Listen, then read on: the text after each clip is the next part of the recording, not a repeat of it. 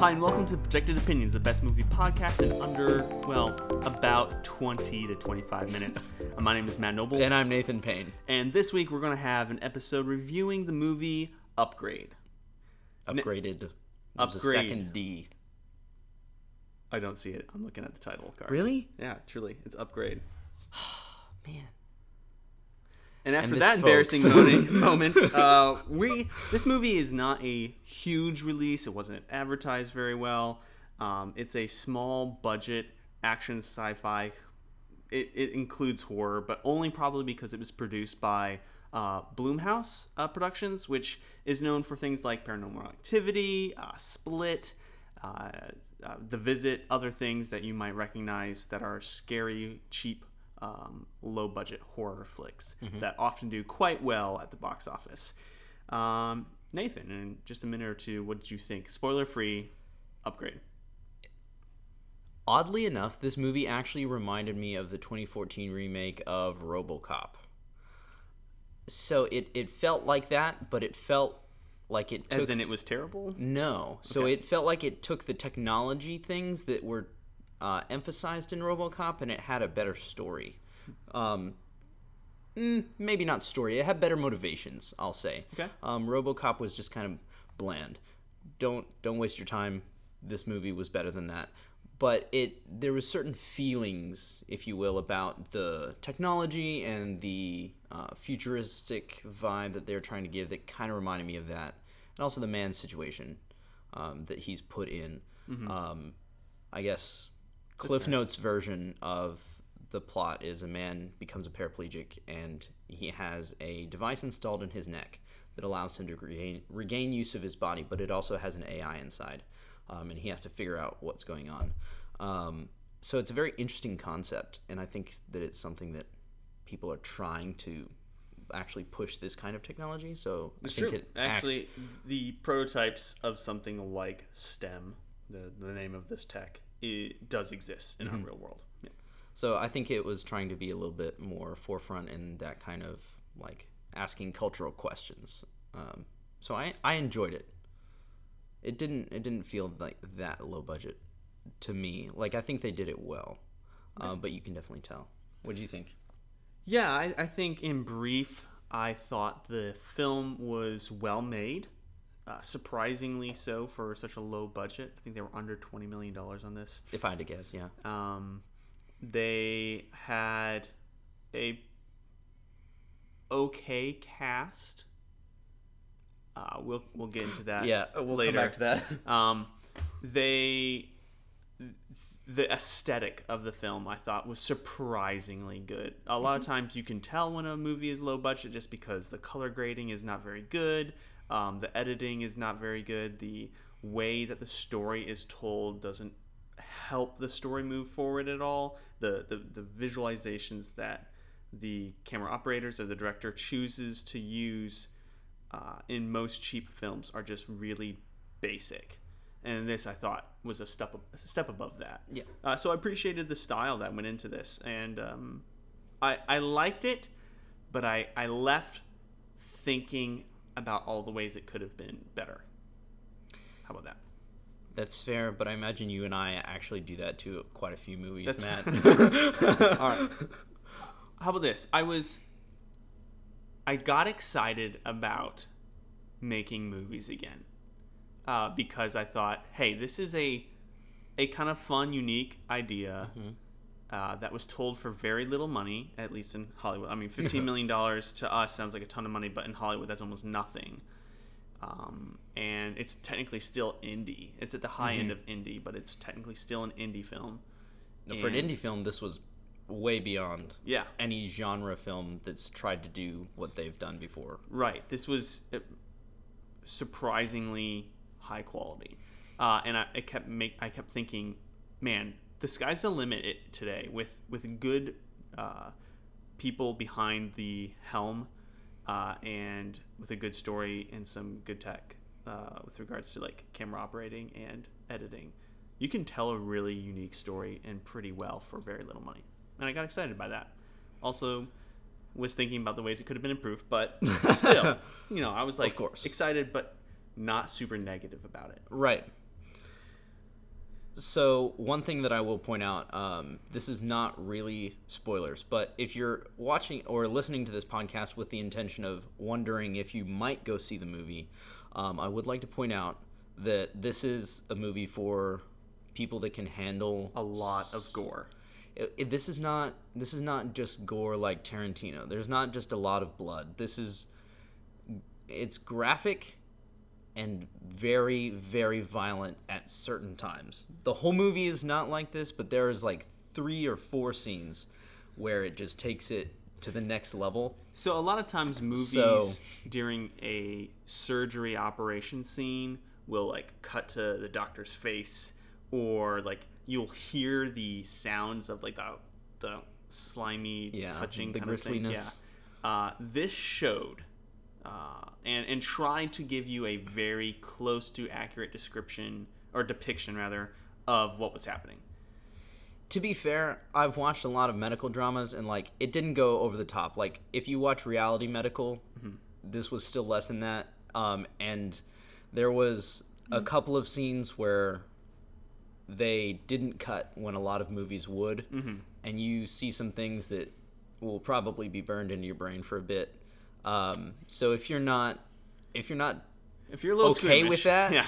then this is So- probably not a great ride for a theater for you. Maybe wait till this comes out. So I definitely watched a few sle- scenes through my fingers, or not at all, because I could just see it, and I closed my eyes right before the thing happened, um, it, just because you know I, I I think I usually have a fairly high tolerance for some violence. This was just a different kind of violence that you than you normally see. Um, so Fair I- warning. yeah, fair warning. I- I don't think it makes the film better or worse. Um, it's it's part of what the f- the film is like. It's clearly part of their style. They wanted to show some of it, and they cut away. Sometimes there was some scenes that I was actually fairly surprised that they didn't show more than they did. Um, we can talk about that in the spoiler Yeah. section, but just be aware there's there's no nudity, but there's a, f- a decent amount of language, and there's some rather shocking bloody moments. Yeah. So all right. anywho. So let's uh, let's talk in generalities. I don't want to like jump into spoilers so early, but uh, also I really do think this story deserves some spoiler talk. Um, I think overall, this film shows what well-intentioned production companies can pull off. So, in, in my head, when I think about this film, I do think about things like Split, uh, not just because it comes from the same production house, but because it's a high-quality film made for like less than twenty million dollars. I think about things like um, uh, 10 Cloverfield Lane, which was also a $20 million production, maybe 25 ish almost. Um, both like both of those are very low budget, but high quality and high concept. Um, and I thought that eh, when I, when I left the theater, I kept thinking, man, this is what you can do with people who actually no how to- Try. yeah. uh, and and aren't willing to just throw junk together and then put it on the screen trying to do a money grab. Right. No, this was definitely made by people that understood how to use the technology that they had, and that was something that I even talked about. Um, I went to see it with a couple of friends, and we were outside of the theater and we were talking about it, and it was like we all knew that it was low budget. We knew that it was, and you can tell. I mean, there are some scenes inside of some houses where it's it's very clear that there's there's nothing different about this house versus a house that you could walk into in a, Yeah. any other part of America. Oh, okay. But Yeah, we need to I will that. say that it was it didn't feel out of place almost. It Mm-hmm. felt like there was a legitimate reason for you to be in a house that looked like that. Yep. And that's just good writing on the part of you understand that your budget won't be able to stretch for certain things and you know how to fit your story inside of your restraints Mm-hmm. and you know how to show it well enough that it doesn't matter. So, I mean, and very simple things like the technique. You're right about editing. A lot of times on low budget, it's scenes are just connected. The the story doesn't flow from scene to scene. It just sort of there's blocks of the movie and you watch them in order. like the editing doesn't feel artistic. Mm-hmm. I didn't have that problem with this movie. This movie was put together by people that understood how to assemble a movie into a coherent narrative, and so it was enjoyable to watch what other people could do with not as much money as as uh, some of the bigger things going on. You mentioned, um, uh, man, what's the film that's in Detroit? The guy's robotically. Oh, um, RoboCop. RoboCop. Duh. Gosh. Um, so you mentioned RoboCop, and the movie that I left thinking about was Blade Runner, Which one? The first the one? original. Okay. Um, we can talk about more, not just with aesthetic, but also with story. Um, aesthetically, though, they had that opening shot of A little the bit. future LA, um, and I thought, man, I am already so excited to get into this city and see what future LA looks like for this low budget film because they had this wide shot. They had this building that looked like uh, basically an an F, like the letter F, and on the top uh, crossbar there was rain coming out of the building onto the lower crossbar, like which was a garden forest. And I thought that is so creative and cool, and it looks so good. And I was pumped to get in there. And there was then like we, one more wide shot, and you were never in the. Scene. and we never got to see it again. I know. And I was like, well, dang, that was so cool. Yeah. Uh, no. Now that that's when I started thinking about budget limitations, Mm-hmm. of course. But man, I'm I was really hopeful that we would try more than that. Right. Granted, the cars, the house, like very futuristic, felt Mm-hmm. real, looked real. Uh, I worked for me Mm-hmm. for set pieces. Uh, I was just disappointed that we didn't see more of this this future city. Yeah, and um, I will say that kudos to them for making me want to see more because a lot of times you'll see like the wide shot and you'll be like, okay, wide shot, and but this was trying to draw you in. Of course, maybe it did it a bit too well because they couldn't follow up. Overpromised, yeah. Right. Um, but you know they did they did fairly well for what they had. Sure. Spoilers. Sure. All right, if you have not seen Upgrade at this point and you're actually intrigued in seeing it, not being spoiled, stop listening, go see it, come back and finish out the pod. Uh, if you are uncertain or pretty sure that you don't want to see this film in theaters but are curious to know what we think, uh, go ahead and, and continue listening. Um, I'll go first Go for it. because I, I have actually thought about this a little bit. I think I saw it You did. five or six days ago, and, and you just saw it yesterday. I saw it last night. Yeah. Yeah. So, um, when I left, I thought about Blade Runner for a couple of reasons. One, because I thought a lot of character motivation. So this uh, character that we're given, gosh, what's his name? I gotta look it up. Gray Trace. Gray. Uh, he, you know, has no use of his limbs. He's paraplegic after the car accident. Wife is dead, right? And he gets this new technology, hunts down like who killed uh, his wife, like what what happened, trying to find the answers. Um, and in Blade Runner, here you have this cop who hates replicants. His whole job is to find uh, this replicant serial serial killer, basically. Uh, spoiler alert for Blade Runner. At the end, finds a replicant, kills him, only to discover he too is a replicant, depending on which version of the movie you watch. Right. Um, so, uh, in this film, hunts down the person or persons responsible for killing his wife, only to find out it's the computer chip that is an AI implanted in him. Uh, and I thought that that revelation should have really been impactful. And when it was revealed, I was like, I, in It my head, hit you. it did not hit me. I, I thought, okay, it's going to be something like X, Y, Z. It's going to be either the computer or the kid, and you know, I, I It was a combination of yeah, both of them. Yeah, and I and I just wasn't as, as impressed as I thought I was going to be. Mostly because I, I don't know. I didn't think the characters, the actors and actresses, sold it. Like that last Mm-hmm. sequence was just super stilted. Felt really awkward. Um, and I thought that the main actor Logan Marshall Green swung back and forth between two different characters. Uh, he wasn't consistent.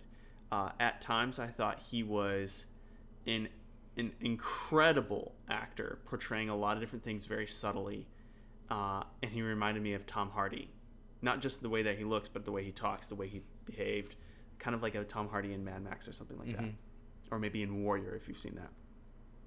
And then he'd swing to a very ridiculous character who was out of control of his emotions and uh, like like a child almost. Uh, and maybe people with PTSD do struggle with like trying to find balance in their emotions, and that's fair. But I never was convinced of his, of his character when he would swing back and forth so suddenly. Right, and to be perfectly honest, they didn't real like the the PTSD thing was like it was like a throwaway line of dialogue. They Right. never really capitalized on that for character development specifically. Um, you you know what movie I actually thought when I was uh, leaving was actually Ex Machina. Um, Mm-hmm. That too, because yeah. The those are the only two movies of late that I can remember that ended incorrectly, quote unquote, where The machine the wins. bad guy, the person that you're not identifying with, not the main character, wins, Mm-hmm. and where the main character loses. So I actually really appreciate the fact that they could do that because you know if you put more dollars behind it, they wouldn't have been able to. Right. Um, Yeah, studio wants a crowd pleaser. Right, and I almost think that maybe the revelation that the robot did it shouldn't have been for the main character. I think it should have been for the audience. I think the main character should have Should known. should never have known. Should have Oh. woken up in the dream and been like, "Hang on," and then did it. And then from the outside, you get that last line. Yeah. He's a, he's broken himself. Mm-hmm. He's in a better place now. I'm in control, and then kills the cop, walks out like that's it. Like I don't That's know That's pretty close to what actually happened. except for before the reason his mind broke is because he figured out that STEM manipulated him and he Right. he was trying That's not to fight. I don't I don't know if it really mattered that he figured it out because the result would have been the same. Yeah. Um, unless I guess the robot maybe was trying to make him emotional, but I, I mean, he, he Eventually- Stem basically says that. He right. was like, I was waiting for him to break himself Right. so that I can finally. like, eventually that was going to happen though Yeah. because you'd want your own body back Mm-hmm. um, but i did enjoy the fact that they could have a non um, happy ending Yeah. um, and it did feel a lot like ex machina and now that you mentioned it a bit of blade runner because ultimately the point of this movie is like the questions that it raises like it's trying to make you think about things after the movie's over um, which is a thing that a lot of blockbusters have lost these days Yeah. it's why the new Blade Runner is like really confusing to a lot of people. It's because it's not about the plot per se; it's about the implications of what is happening. Literally happening. about the journey. Right. We are journeying with this character, not to find out answers, but to journey. And I massively enjoy movies that that are not about the the exact plot as it's laid out in the movie that are about more that make you think. And so this one, it's asking what happens when you create something to help humans and it inevitably becomes the thing that destroys them, yeah. humans. And to be fair, we're already seeing some of that. Like you said, there's technology that's rather similar to this already being tested out. Mm-hmm. Um, but also in the straight sense that your smartphone Right. can help you, but at the same time, it hurts your interpersonal skills, it hurts your relationships, it can get in the way of helping you at the same time. So I think it's a cultural thing that it can ask. Um, and I think that's really interesting. And it did it fairly well. Because a lot of times when you have movies like that, it'll be overhanded and it'll like hit you in the face with like all of these, you know, problems, and it's like trying to make you feel bad. Yeah. But I feel like this does it naturally in the course of the plot very well. Yes, I, I thought there were moments where I thought it was very natural, and moments where it was horribly stilted. Yeah. uh, felt super forced. Again, I thought the the idea, the concepts were so good, and I just thought the execution was just a little bit off. Now, it in the end, like I didn't hate the movie. I'd say it's like a seven out of ten. It's maybe a six and a half out of ten. Somewhere there. Yeah. Um, it's just it's just okay uh, for what it is. Mhm. Um, at the same time, I just couldn't help but thinking, think about how um, it it tried too hard to keep the plot. Oh man, I don't even say moving forward because I thought it like the pacing was okay actually. It, it always felt like it was moving the way that it ought to have, uh, at least rhythmically. Um, I mean, I never found myself in the middle of the scene going, "Why, am are I we here?" Yeah, right. Which is nice. At the same time, I just didn't care about the ending. Like, Yeah. In the whole time in my head, I was thinking, as long as it's not this kid tech guru that planned it, because that was what I, I immediately, as soon as the car accident happened, I was like, I mean, this is what everyone's thinking, right? Right. We, think it's the kid. Well, I mean, you have no other speaking characters. You have the guys that kill him, Mm-hmm. and the only other speaking character is the kid, which means that it's either going to be the wife that orchestrated it, the cop, Mm-hmm. or the kid. right. And technically, you weren't wrong. Right. It was kind of the kid. Who invented a tech that did this whole thing? Right. and, and I don't think it's like something super groundbreaking, but I just felt like because the answer is kind of obvious, that we should have had more work getting there Right. emotionally from from the characters. Uh, a lot like the Blade Runner 2049, where Ryan Gosling's character, you know where he's going the whole time. Like this mission that he has to discover, like is he quote unquote chosen one? Uh, who is the chosen one? Find the replicant, kill him. Oh my gosh, I'm a replicant. Maybe I'm the chosen one. Uh, like that whole journey, no one really cares what the answer is at the end. In fact, you're not really given a good answer. Like you're not getting a satisfying answer. It's there, but it's only kind of there. That's because the answer is not what the movie's about. Right, exactly. And I This felt like this doesn't this have something to be in that place. Right, and that's why I was uh, slightly disappointed in that it it was close to being something that I thought was groundbreaking, like Ex Machina, like Blade Runner, um, in that it is all about this idea and fleshing out that idea and the struggle that this character has with. Oh my gosh, I am not my own person anymore. Like that technology has been integrated into me in such a way that uh, you know, he's relieved at times to let stem take over, Mm-hmm. and then it gets less and less like of a relief and more and more of a I'm not in control, and and that's a terrifying, Mm-hmm. horrifying realization. And I wish we would have spent more time on that like that process, that switch. And I thought it just happened really quickly, Right. And it You was don't get to see- over dram- over dramatized, He- he- dramatized, yeah. something like that. He breaks in one scene. Mm-hmm. Basically, all of that development that you'd want to take almost half a movie, really, to, like for him to come to terms with, it literally takes five minutes. Um, and that, I think part of it is because the answer is kind of obvious. You spend the whole movie making your peace with it because you basically know like Mm-hmm. how it's going to end. So when it happens, you're like, "Yep, okay," And maybe and that's the point. that's it. Like maybe you, you should walk away and have felt like, yeah, that's kind of what I expected, and then realize, oh, like that's what we've done. Like we already Right. know how this is all going to end with our technology. We're still doing our it. AI. Siri is going to control us, and we can see it coming. People are sounding. Elon Musk is scared. right, and and and so like maybe 15 years from now, it we already know the ending to it, right. and you know Maybe it's super meta. t- yeah, Ter- Terminator uh, D-Day is happening, and uh, and we're just like, okay. Uh, I don't think it's that self-aware, but I don't think so. But I would probably treat it that way interesting. Okay, if I ever introduced other people to it okay, or if I seriously decided to analyze it. I would treat it that way because it correlates very well in my brain. Maybe it wasn't intended to be that way, but the allegory to our world certainly does exist. So, you know, maybe this is one of those cases where happy accidents put put it in a place where it's almost better because of it. I don't know. I wouldn't call maybe the movie better, but I would call the the the allegory to modern life probably better because of that. fair enough. So narratively, it it's doesn't it doesn't hit you. It kind of falls flat at the end. But I think the um, it can be translated to our world maybe better because of it. I don't know. That's fair. I think we're out of time. Uh, I, I do want to have. I have one more question. Go for it. Uh, what did you think of the camera work during the fight scenes. I scenes? actually really enjoyed it. Okay, I, I thought okay, It was one of those overplayed a little bit, but it was A little to the point of where I couldn't notch. figure it out. it, it I put it a notch above like your normal movie in this bracket because of things like that. Because they were trying. They they were trying to do a style that nobody had really done before.